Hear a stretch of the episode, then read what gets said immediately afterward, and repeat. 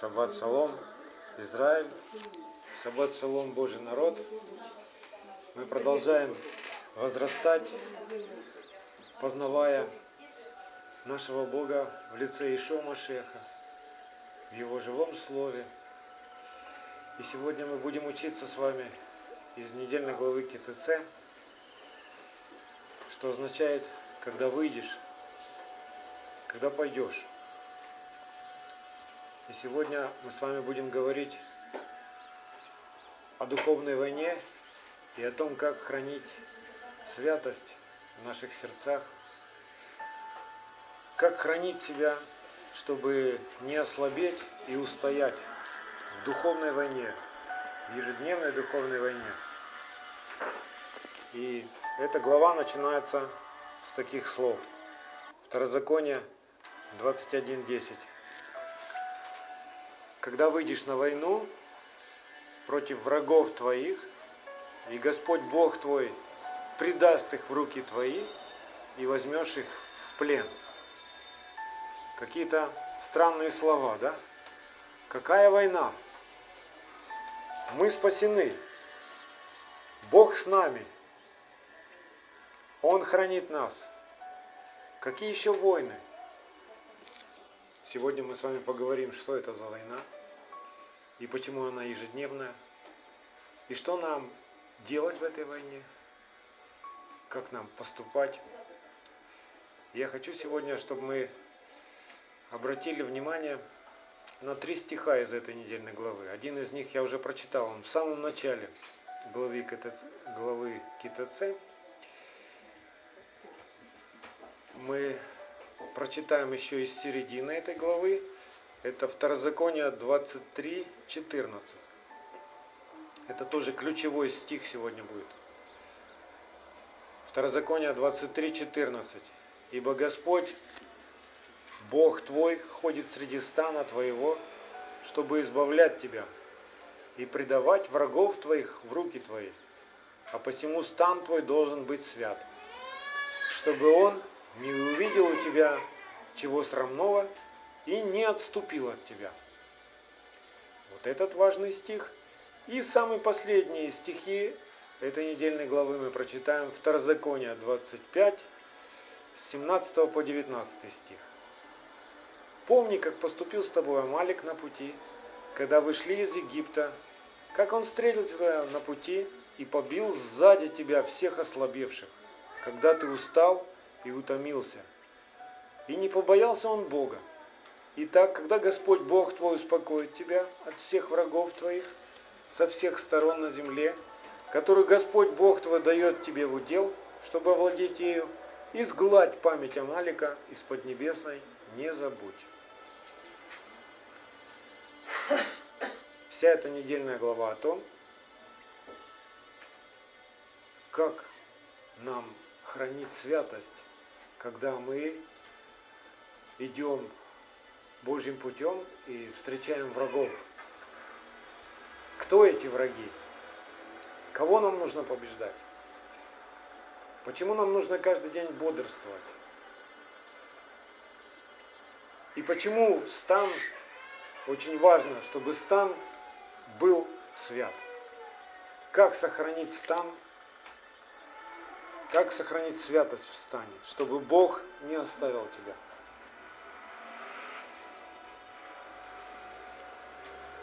Давайте начнем по порядку. Что это за война? О какой войне здесь идет речь? Между кем и кем идет эта война? Мы с вами знаем из Писания, что возрожденный духовный человек,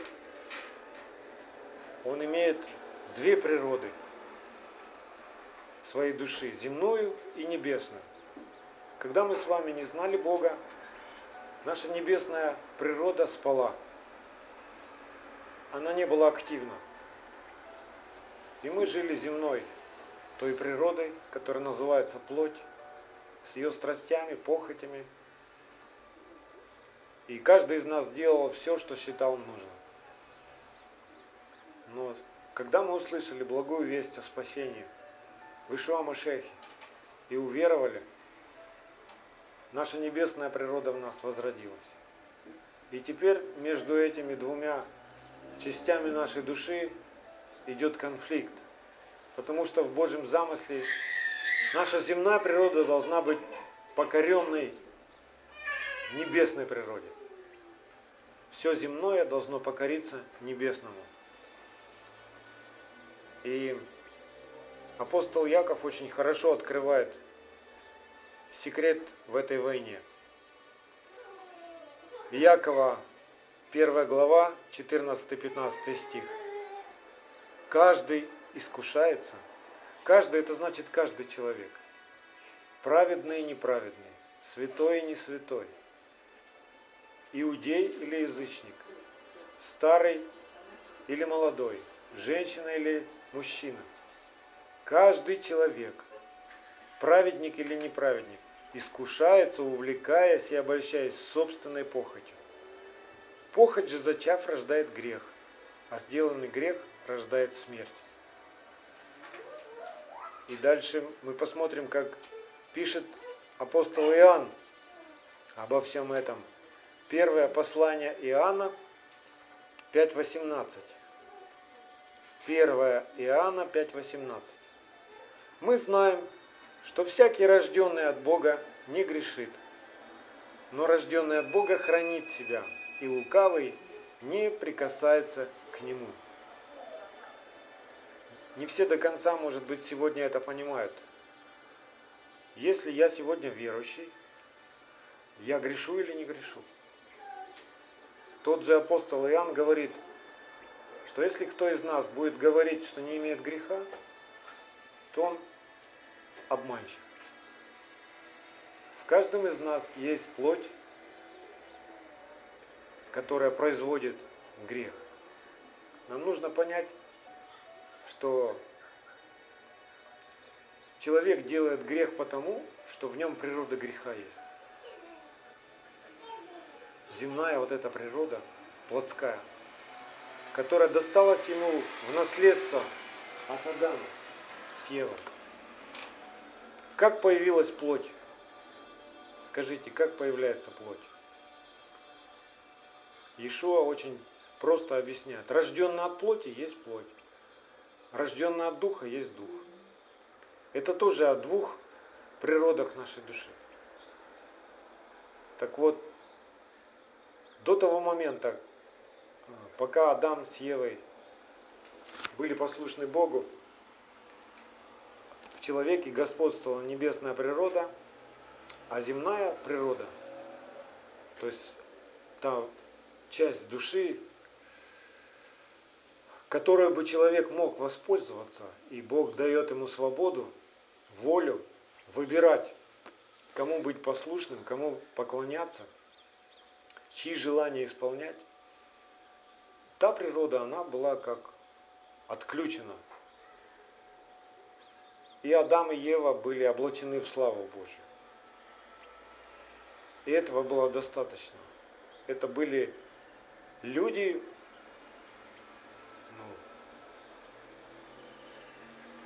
ну, мозг которых на 100% работал. Не так, как сейчас у нас. У нас сейчас, ну, кто-то из ученых каким-то образом вычислил, что на Земле у гениев среди людей, у гениев, мозг работает всего на 5%. Остальная часть мозга не работает. Я не могу сказать, на сколько процентов у нас мозг работает. Мы не гении. Но я знаю, что в нас начался процесс с тех пор, как мы стали детьми Божьими и отдали свое сердце Богу, и Он учит нас и все исправляет. Теперь все, что было разрушено в, наш, в нашем теле, все восстанавливается. Идет процесс восстановления и созидания. Слава Богу. И как только Адам с Евой ослушались Бога, то есть они создали атмосферу беззакония. Смерть вошла в, человек, в человека, то есть тело человека стало смертным. Вот почему теперь каждый человек, когда он рождается, он еще ничего не сказал, он еще не совершил никаких поступков, но он рождается грешным. И нет праведного ни одного. Все лишены славы Божьей.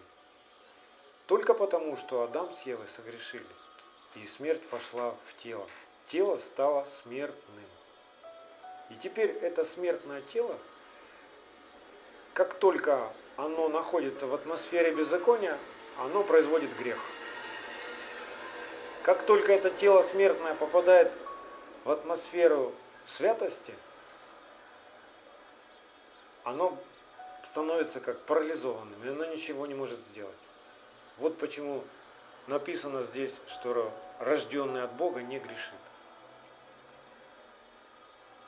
Наша небесная душа, она не производит грех. Грех производит земная душа.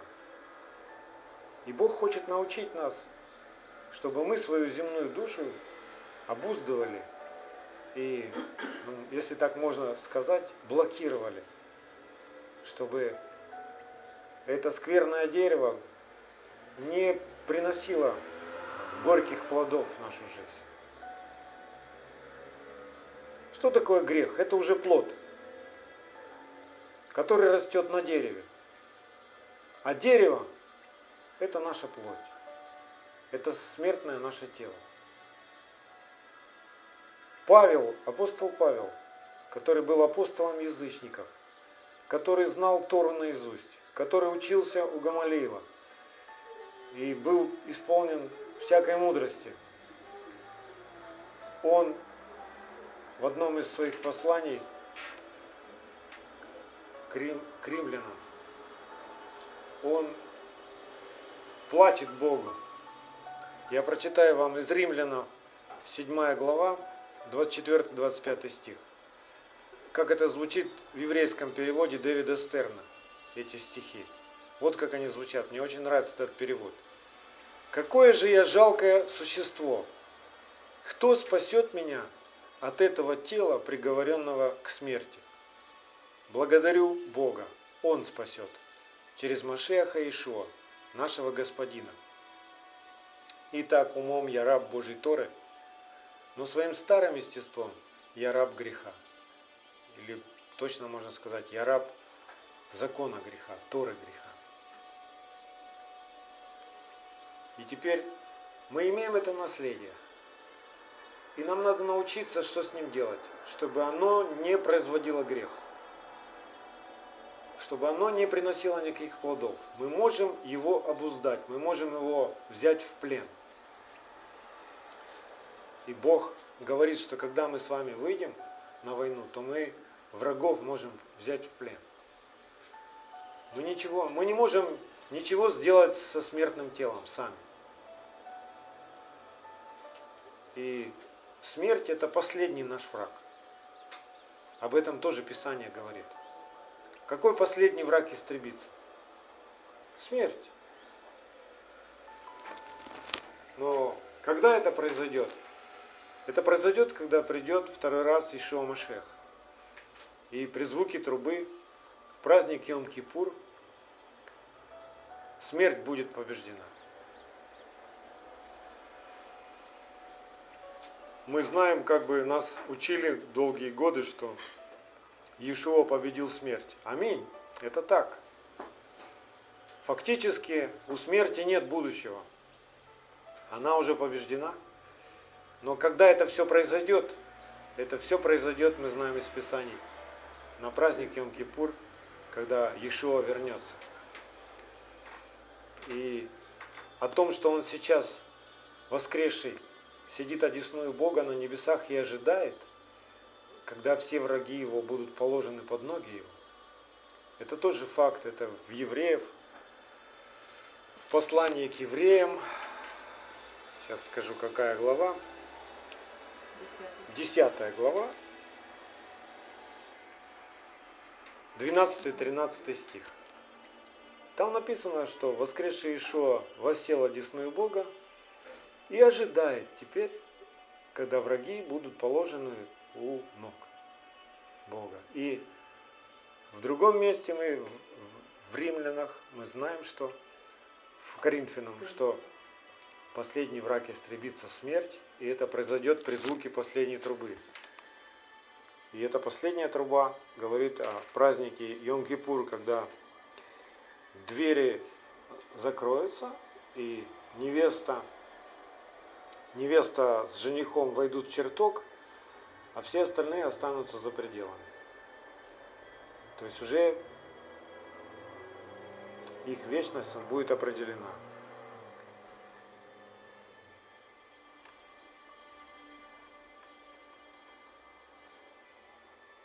Что же нам, Коринфянам, сейчас скажу вам, Коринфянам 15 а, глава, по-моему. Да. 1 Коринфянам 15 глава.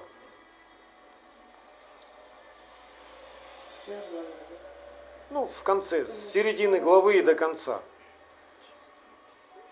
26 стих говорит о том, что последний враг истребится смерть. И дальше идет разъяснение, когда это произойдет. Когда мы изменимся. То есть, вот какая картина получается, что из-за того, что Адам с Евой согрешили, и смерть вошла в человеческое тело, теперь, а, чтобы мы переживали свое спасение а, во всей полноте, да, нам надо избавиться от смертного тела своего. Это закон духовный. Возмездие за грех – смерть. Смерть чего? Смерть тела. Тот, кто верует в спасение высшего Машехи, он не боится смерти, потому что он знает истину о смерти. Павел знал эту истину, и он э, церковь утешал, наставлял и ободрял в том, что он говорил, «А, для меня смерть приобретение, говорит. Я очень, конечно, хотел бы разрешиться и быть с Господом, потому что он знал, что он получит новое, совершенное тело, которое никогда не болеет, не стареет и вечное. Но, говорит, из-за того, что я вас люблю, я и с вами хочу еще побыть. Но, в принципе, никто из нас теперь, в Ишуа Машехе, он не должен бояться смерти. Потому что мы знаем, что смерть это не конец. Как многие люди думают, что ой, вот это положит меня, в гроб закопает и все. И никаких проблем, и все будет хорошо и спокойно, никто меня не будет теребить, никто ко мне не будет приставать, никто меня не будет учить.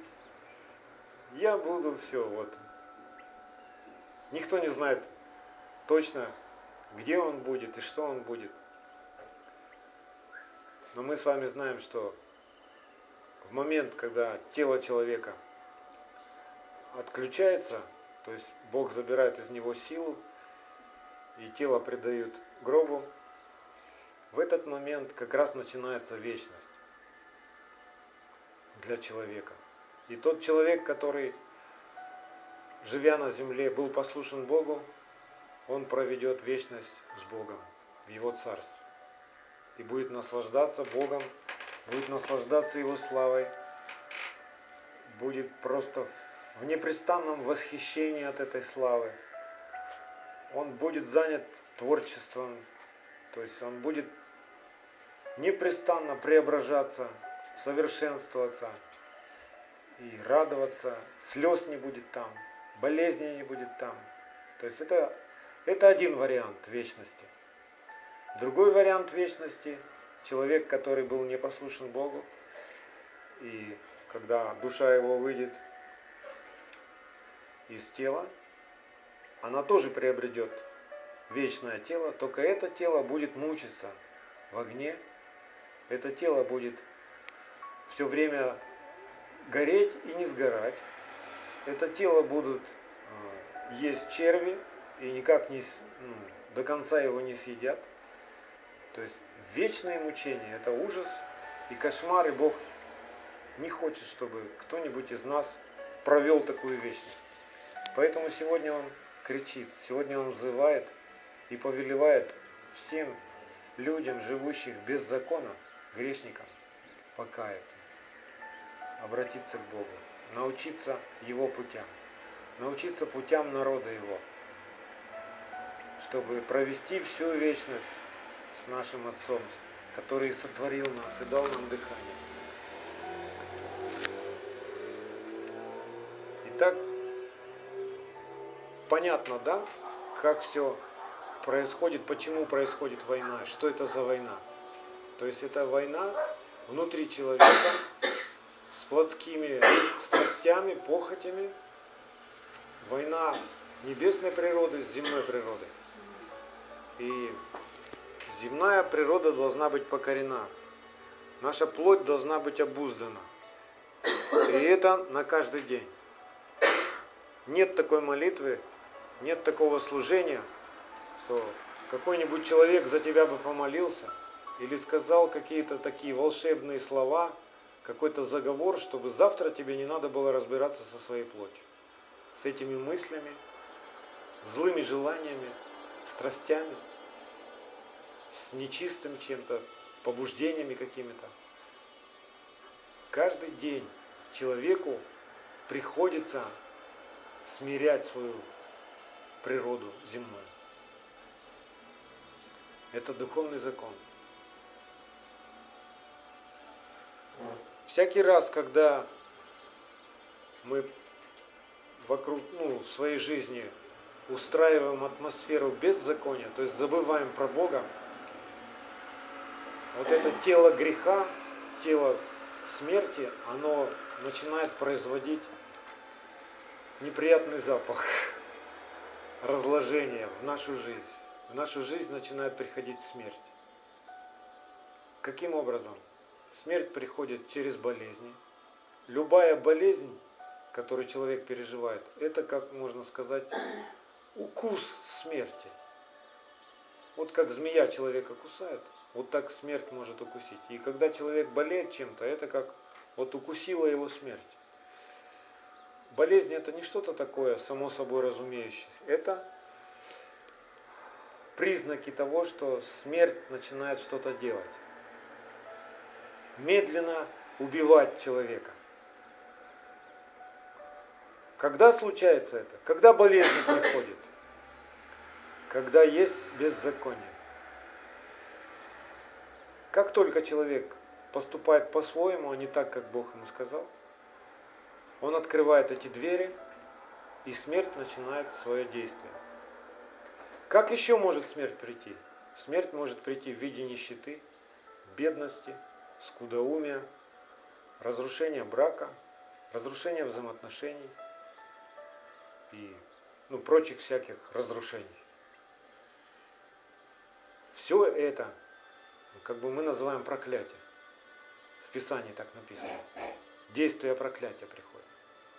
Но проклятие, я вам скажу, это тоже, это Бог уже трубит тебе, остановись.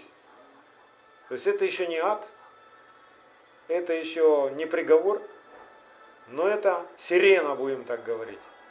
Тревожная сирена, воздушная тревога. Как только ты начинаешь замечать действие проклятия в своей жизни, болезни, нищета, долги, потеря взаимоотношений. Надо срочно бежать к Богу и восстанавливать атмосферу святости, чтобы в стане, в твоей жизни, в твоем сердце обитал Бог и не оставил тебя.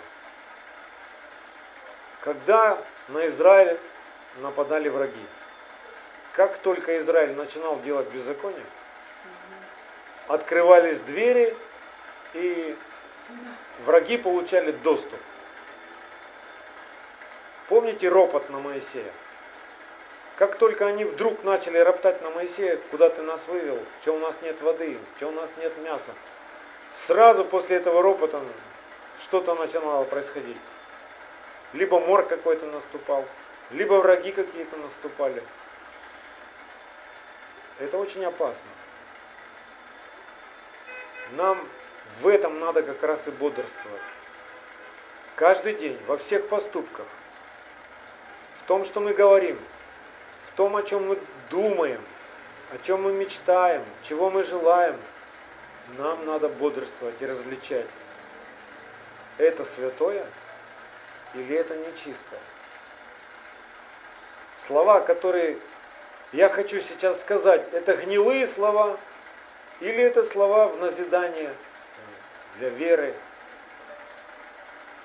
которые приносят благодать слушающим. Нам надо научиться управлять своим языком, чтобы сохранить святость в стане. Потому что когда ты говоришь гнилые слова, святость теряется. И Бог оставляет тебя один на один с своими врагами. Я бы не очень, не хотел, чтобы кто-нибудь из нас остался один на один с врагами. Весь этот мир трепыхается в битве с этими врагами. Тратит огромные деньги на врачей, на лекарства. Всякие там тренинги проходят, как выбраться из долгов. Всякой философией занимается, гаданиями. Как сделать так, чтобы было хорошо? Как сделать так, чтобы страна расцветала и не было войны? И экономика, и валюта, все в порядке держалось. Как поддержать порядок в стране? Я не знаю никакого другого лучшего рецепта, как только если народ смирится Богу и станет жить по заповедям Его. Мы знаем с вами из истории Израиля, как только Израиль возвращался к Богу, каялся во всех своих грехах и начинал соблюдать Его заповеди, мир приходил, устройство приходило, приходила защита, Бог возвращался в стан. Нам нужно ревновать и с трепетом относиться ко всем нашим решениям и поступкам. То, что я сейчас хочу сделать, Бог уйдет или прославится? Бог оставит меня или Он будет ну, удовлетворен и рад тому, что я сейчас сделаю? Скажу вам, это не просто приходит, но этому надо научиться. Это не придет за один день. Этому учились все праведники. Мы знаем, что у Авраама был путь, пока он научился побеждать свои страхи, лукавить вот это вот из-за своих страхов. У него были свои вещи, которые нужно было обрезать своего сердца. Да? У каждого праведника. Скажите, у Давида были дни, когда он а, расслаблялся? Были. И потом он горько плакал об этом. Вы помните случай с Версавией? И как горько все это потом обернулось для Давида и даже для Израиля. Помните Иону, помните пророков всех. У всех было с чем воевать. Скажите, а Ишуа Машеху нужно было бодрствовать? Ведь он само совершенство был, да? Конечно, ему нужно было, ну, когда перед тем, как он начал свое служение, он провел 40 дней в пустыне. И в самом конце, когда казалось бы, ну все, человек изможден, он долго не кушал, он ослаб. И дьявол, этот рыкающий лев, ищет, кто же, где у тебя слабость. И он кусает нас через наши слабости. Через наши слабости к нам могут прийти болезни, страхи, нищета, бедность. Нам нужно научиться устоять в день злый, в день, когда все враги окружат тебя. Крепко держаться за Слово Божье. И тогда мы увидим, что тех, кто с нами, больше, чем тех, кто против нас.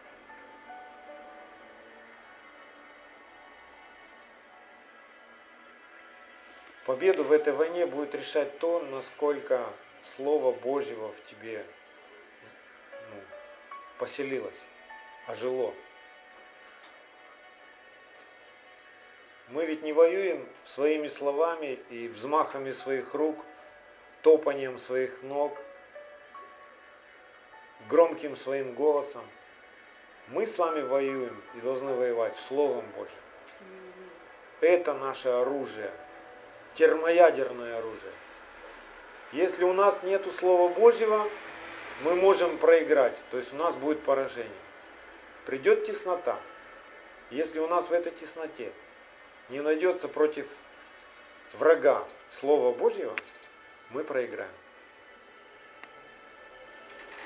Поэтому каждый день нам нужно кушать, кушать, кушать, пить, кушать, пить, кушать эту пищу небесную, которую Отец дает нам.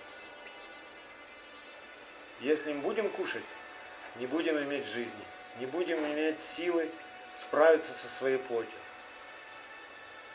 Если не справимся со своей плотью, сделаем грех. А грех произведет смерть. Вот такой духовный закон. Но всякий раз, как только мы выбираем поступить по духу, то есть по Слову Божьему, исполнить заповедь Отца, хочется нам, не хочется нам, мы выбираем поступить так, как сказал Бог, в этот момент плоть человеческая парализуется просто, ну, блокируется. Она становится бессильной, мы лишаем ее силы. Поэтому поступайте по духу, практикуйте. Пусть это будут маленькие решения, и это ну, начинается с маленьких решений. Победа над какой-то мыслью, победа над каким-то желанием, победа над своим языком. То есть, когда ты берешь свой язык и обуздываешь, как а, вот на корабле, да, если у штурвала будет капитан, то он будет руководить кораблем, куда ему плыть. А если у штурвала корабля никого не будет, куда попадет корабль? На риф и разобьется. Вот так и нам надо думать, что мы говорим. Взвешивать заранее. Приучиться себя. Все вот эти чувства наши, эмоции приучить навыкам. Сначала подумай семь раз, а потом скажи. А не так, скажи, а потом семь раз подумай. Все наоборот.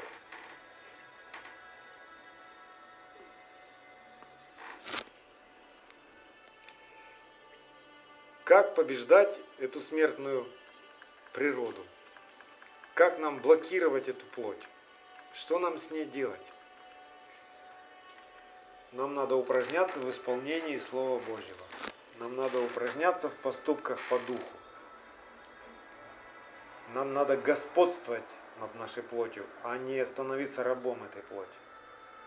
И об этом Отец учит уже в самой первой книге Торы. Бытие 4.7. Он об этом уже разговаривает с Кайном. Если делаешь доброе, то не поднимаешь ли лица? А если не делаешь доброго, то у дверей грех лежит. Это у каких дверей? У дверей сердца твоего. Грех лежит.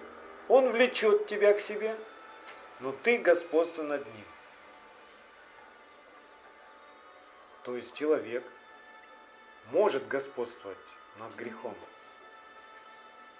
Человек может победить страстные желания, неправильные.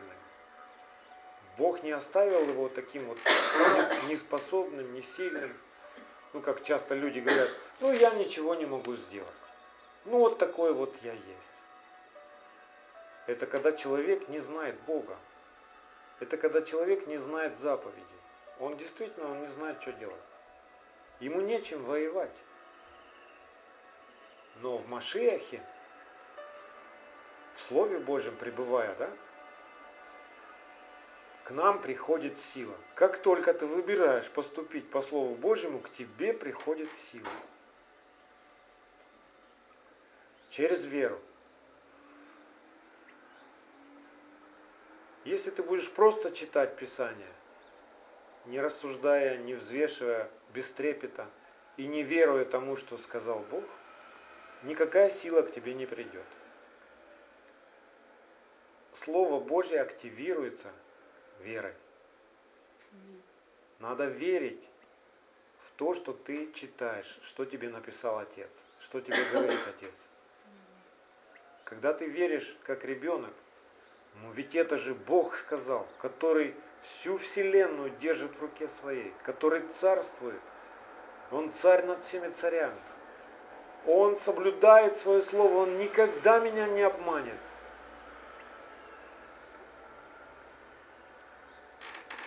Когда ты так относишься к Слову Божьему, к тебе приходит сила устоять и не ослабеть. Но как только ты попускаешь себе расслабиться, вот даже само слово расслабление, да? Один раз слабость допустил, расслабился, да? Что приходит в твой дух? Слабость. Потому что Бог уходит со своей силой. К тебе приходит слабость. Вот так мы слабеем. А как только ты ослабел, враг тут как тут этот рыкающий лев, который ищет кого поглотить, он ходит и смотрит, где кто ослабел, где кто хромает, где кто отстал от стада. Знаете, как волки охотятся на стадо? Они окружают стадо сначала и наблюдают за ним, высматривают, кто в этом стаде слабенький. Потом один волк несется на это стадо, чтобы привести его в движение. Просто вот, ну как, перерезает а, у него маршрут посередке стада прямо он бежит, чтобы стадо разбежалось в разные стороны. И когда стадо начинает бежать, сразу же слабенькие отстают. И тогда уже вся стая волков набрасывается на этих слабых и съедает их, растерзает их. Так и в духовном мире происходит.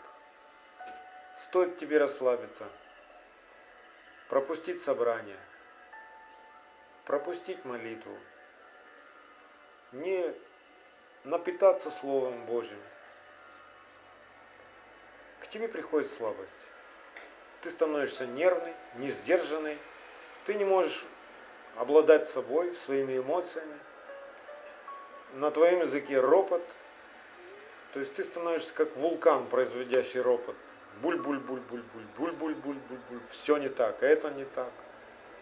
Все неправильно. А через ропот приходит бедность, блокируется, ну, Бог оставляет тебя.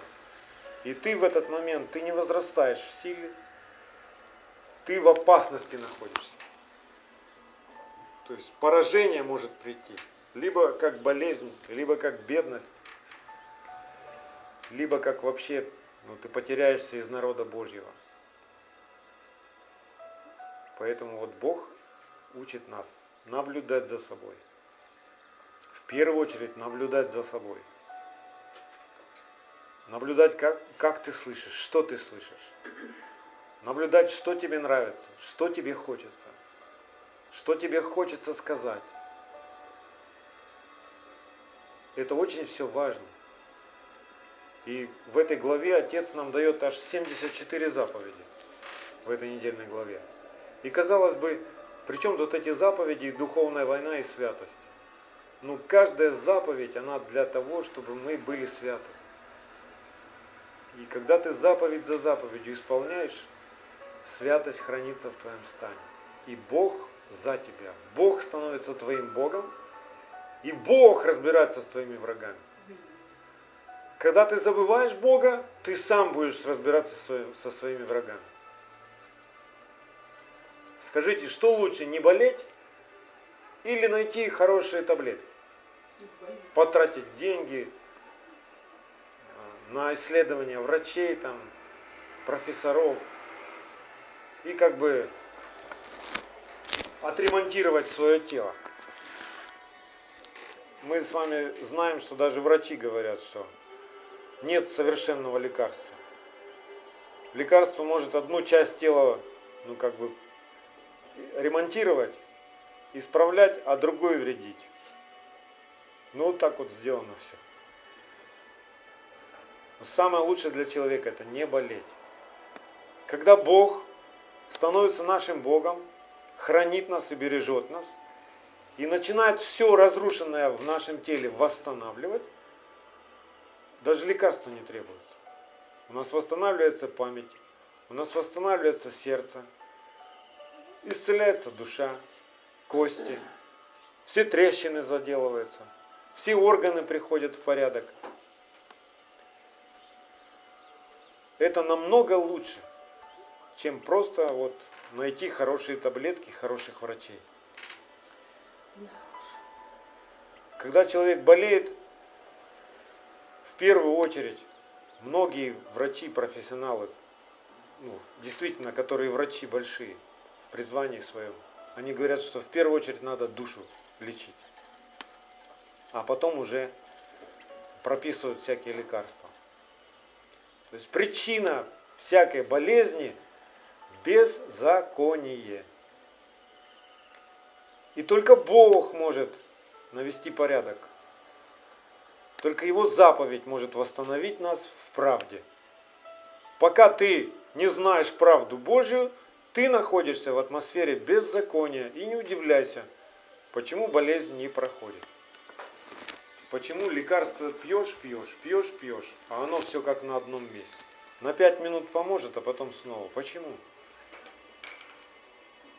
Найди правду и пребывай в этой правде. Делай эту правду.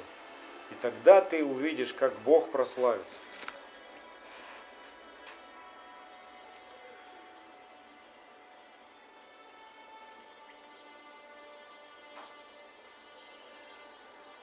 Давайте с вами вспомним несколько примеров. Да, пожалуй, хватит и одного. Как в первой церкви а, одна семья решила расслабиться. Это Анани и Сапфира. И они утаили из цены за проданное имение. И когда принесли деньги на служение туда, в общину, солгали. И Бог настолько ревностно тогда проявлялся, что сначала муж умер, который солгал, потом пришла жена, и жена умерла. Вот это собрание было, да? Представляете, вот это на собрание собрались все, община. И раз кто-то умирает прямо на глазах из-за того, что он солгал. Выносят прям, хоронят его. Только похоронили второй человек. Раз. О, какие собрания были, да? Нам еще ревновать и ревновать. Дело все в том, что в первой церкви в основном были иудеи, которые с детства слышали Тору и воспитывались. Они знали эти заповеди. У нас с вами еще только детство. Мы только-только начинаем Тору учить, заповедь за заповедью. Мы еще многого не знаем. И Бог ценит сейчас каждое наше старание в послушании Ему. Он милует нас и строго не требует соблюдения всего сразу. Мы не можем соблюдать то, чему мы еще не научены и чему мы вообще еще не знаем. Бог спрашивает нас только за то, что мы уже слышали, слышали несколько раз, и все равно поступаем по-своему. Вот за это Бог начинает строго уже спрашивать. Чтобы мы поняли, и трепет у нас был перед Словом Божьим. Давайте с вами посмотрим, как хранил свою святость Даниил. Был такой пророк Даниил. И он сам в шестой главе Даниила, в десятом стихе, открывает этот секрет, что он три раза в день предстоял пред лицом Божьим. Он молился и поклонялся Богу три раза в день. Нам это надо перенять, друзья. Когда мы с вами просыпаемся, это то, с чего начинается наш день, мы должны поблагодарить Бога, помолиться, прославить Его, послушать Его. В полдень, чтобы подкрепиться, чтобы дух наш не ослабел и бодрствовал, нам тоже хорошо прославить Бога, побыть с Ним какое-то время, подзарядиться. Как мы заряжаем мобильные телефоны свои, так надо заряжать свой дух. Послушать, может быть, проповедь какую-то. Сделать какой-то короткий анализ. Спросить о чем-то, задать вопросы Богу. Исследовать Писание. Вникать в себя и в Писание. Что происходит сейчас. Как устрояется этот день. Что правильно, что неправильно. Где ты переживаешь тесноту. И вечером, перед тем, как ты ложишься спать, тоже сделать анализ такой, побыть с Богом и поблагодарить Его за все, что произошло в этот день, за все благословения Его, за все откровения, за Его покров. Всякий раз, когда мы выбираем так проводить время, мы подкрепляем свой дух и блокируем свою плоть. Но когда мы забываем это делать, плоть распоясывается. Плоть становится как дикая кобыла, вырывается вот это из заграждения и носится, делая глупости, ломая себе ноги, нанося себе ссадины, ущерб.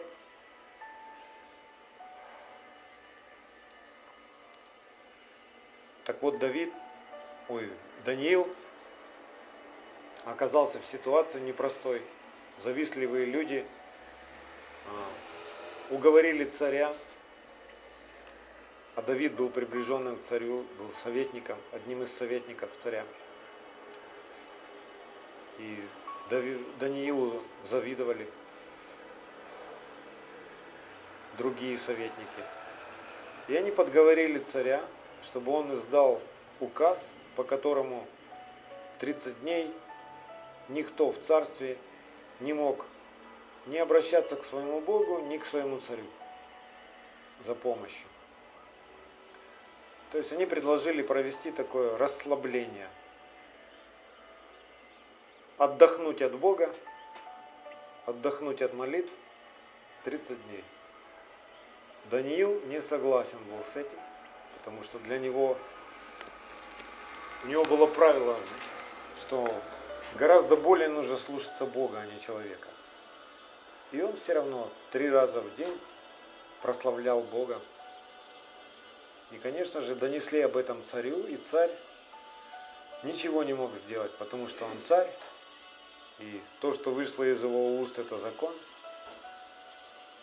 И по этому закону Даниила поместили в ров со львами, с голодными.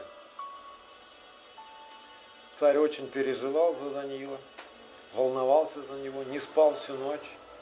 И утром один из первых прибежал и имел еще какую-то надежду. И позвал Даниила, говорит, Даниил, ну что, Бог твой спас тебя, ты там живой, Даниил? И Даниил выходит целенький, без всякого ущерба. И говорит, что Бог мой спас меня. Он поставил ангела, заградил пасть львам, и они не повредили мне, и перед тобой, царь, я ни в чем не виновен. И тогда этот царь прославил Бога, в которого верил Даниил, и издал указ, чтобы все в его царстве чтили этого Бога и поклонялись. Это очень интересная история. Вы можете дома ее посмотреть заново и укрепиться духом. Да. да, это Даниила 6 глава. Книга пророка Даниила 6 глава.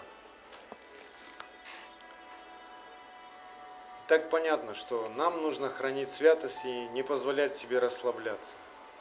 Поступать по духу. Следить за тем, что мы говорим, о чем мы думаем. И различать, что чисто, что нечисто что мы кушаем. Об этом тоже можно долго говорить. Потому что через, если мы не послушны Богу а, в приеме пищи и кушаем то, что Он пищей не считает, мы оскверняемся.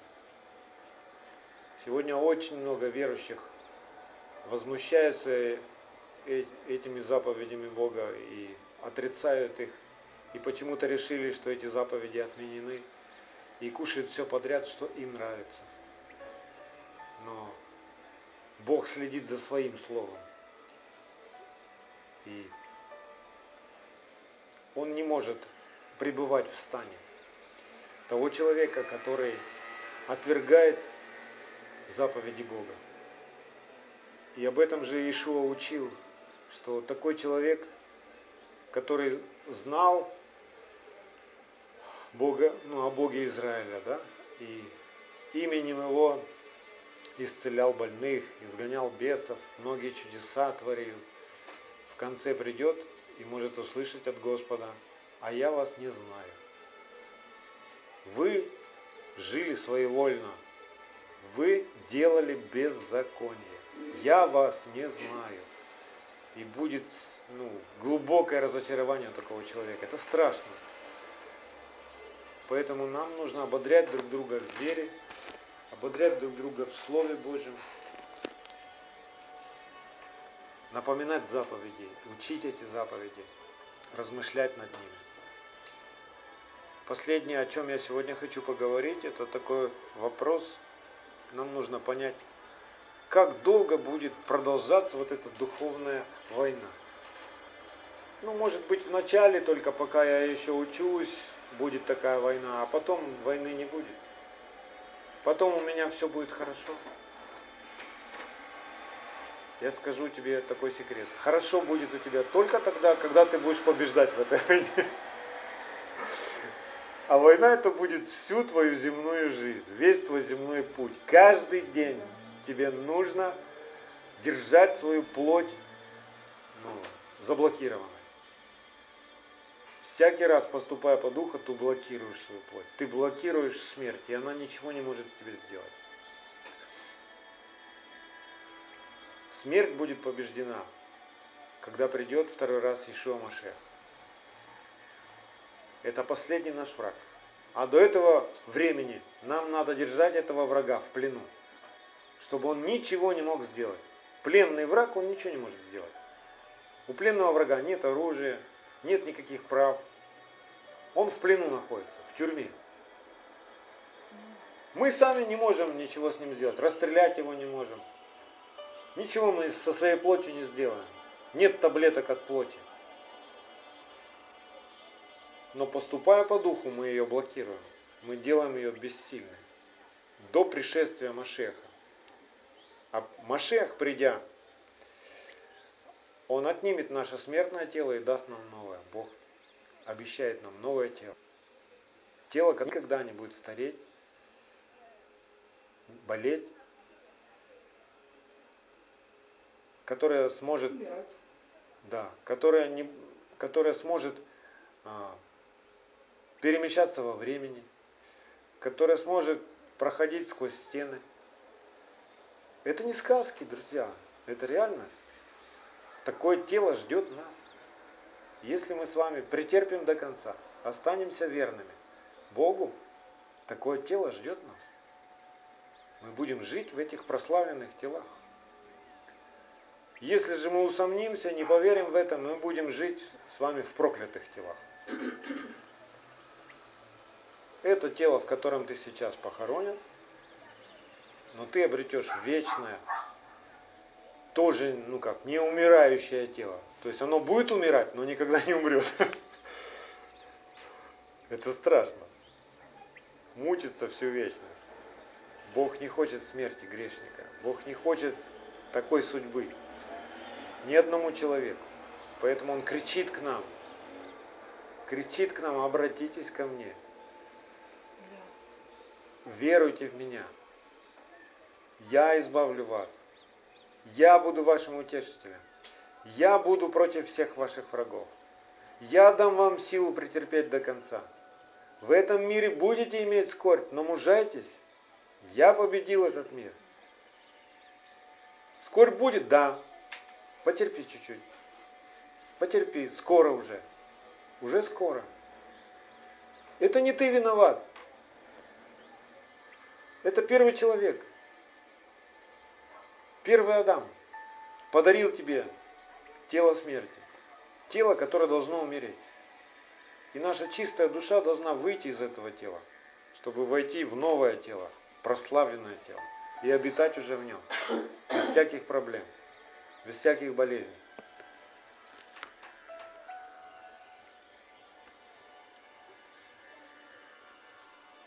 И так скоро будет праздник, и мы каждую осень празднуя Господние праздники, мы репетируем этот день, приготавливаемся к этому дню.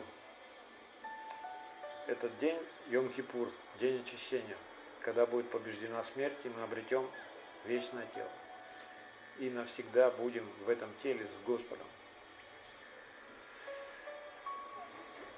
Пусть Бог укрепит нас, чтобы мы претерпели до конца и оставшееся нам на земле время провели как мудрые девы, заправляя свои светильники, ожидая жениха.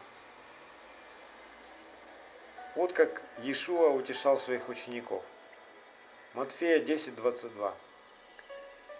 И будете ненавидимы всеми за имя мое, претерпевший же до конца спасется. Значит, мне еще надо что-то претерпеть, чтобы пережить свое спасение. Во всей полноте. Да. Значит, мне надо пережить, когда меня будут гнать и ненавидеть за имя Машеха, да? Сегодня очень много друзей от нас отвернулось. Из-за того, что мы вернулись на пути заповеди Божьей. Но это узкий путь. Да, это ограничения. Но в этих ограничениях наша свобода. Наш шалом и наша безопасность. Вот как еще Иоанн услышал, как Бог утешает свой народ и верных своих. Откровение 21.7. Побеждающий наследует все, и буду ему Богом, и он будет мне сыном. Не просто я называюсь христианином, потому что я говорю, что Иисус Христос Господь.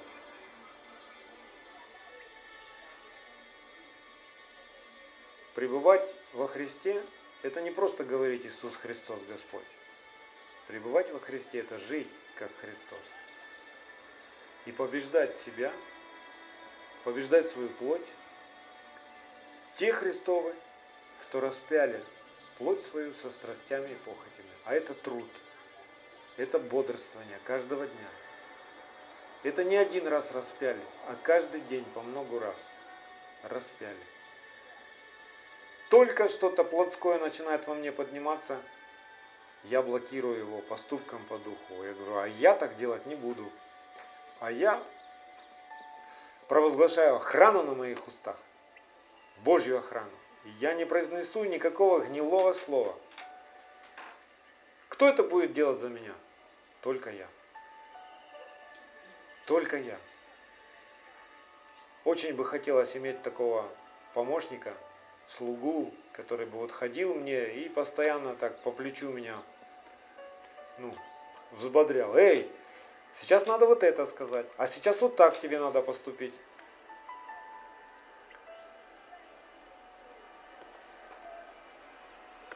Когда мы с вами имеем страх Господен, мы слышим, как Бог учит нас на всех наших путях, во всех ситуациях наших жизненных, как нам поступить. То есть мы внутри как интуитивно даже разбираемся, стоит нам так делать или не стоит. Вот внутри нас каждого есть такая, ну как я не знаю, сказать по, по-народному, чуйка. Это хорошо, это плохо. Если ты знаешь Писание, если ты знаешь заповеди Бога, ты легко будешь разбираться, хорошо это или это плохо. Будет тебе добро или Бог оставит тебя сейчас. А вот как Бог утешал Даниила. Даниил 12.13. А ты иди к твоему концу и успокоишься, и восстанешь для получения твоего жребия в конце дней. Друзья, у нас есть будущность, у нас есть надежда. Нас ждет прославленное тело, нас ждет Бог во всей славе своей. Сейчас мы только фрагменты Его славы можем переживать. Но та слава, которая ждет нас, она намного превосходит все наши временные страдания, все наши терзания нашей души, всю ту битву. Поэтому облачайтесь во все оружие Божие, чтобы нам устоять в день злой. Каждый день не забывайте взять в руки меч, щит, шлем, броню, пояс, обувь. Не забывайте. Только так вы сохраните присутствие Бога, вы сохраните силу Духа, высокий Дух, такой Дух, который был у Даниила. Когда мы храним высокий Дух, мы будем способны пророчествовать, мы будем способны толковать сны царям, как Даниил делал это, да? Через высокий дух к нам приходит такая мудрость, что мы будем советниками царям. Не просто соседям, друзьям, а цари будут приходить за советом к нам. Только нам нужно научиться хранить свой дух в святости, чистоте, хранить его высоким духом. Аминь. Пусть Бог благословит нас. Пусть каждое Его слово, каждая Его заповедь запишется на нашем сердце, оживет, принесет много плода и прославит Его во всякое время, на всяком месте, в каждом из нас. В Ишуа Машехе. Аминь.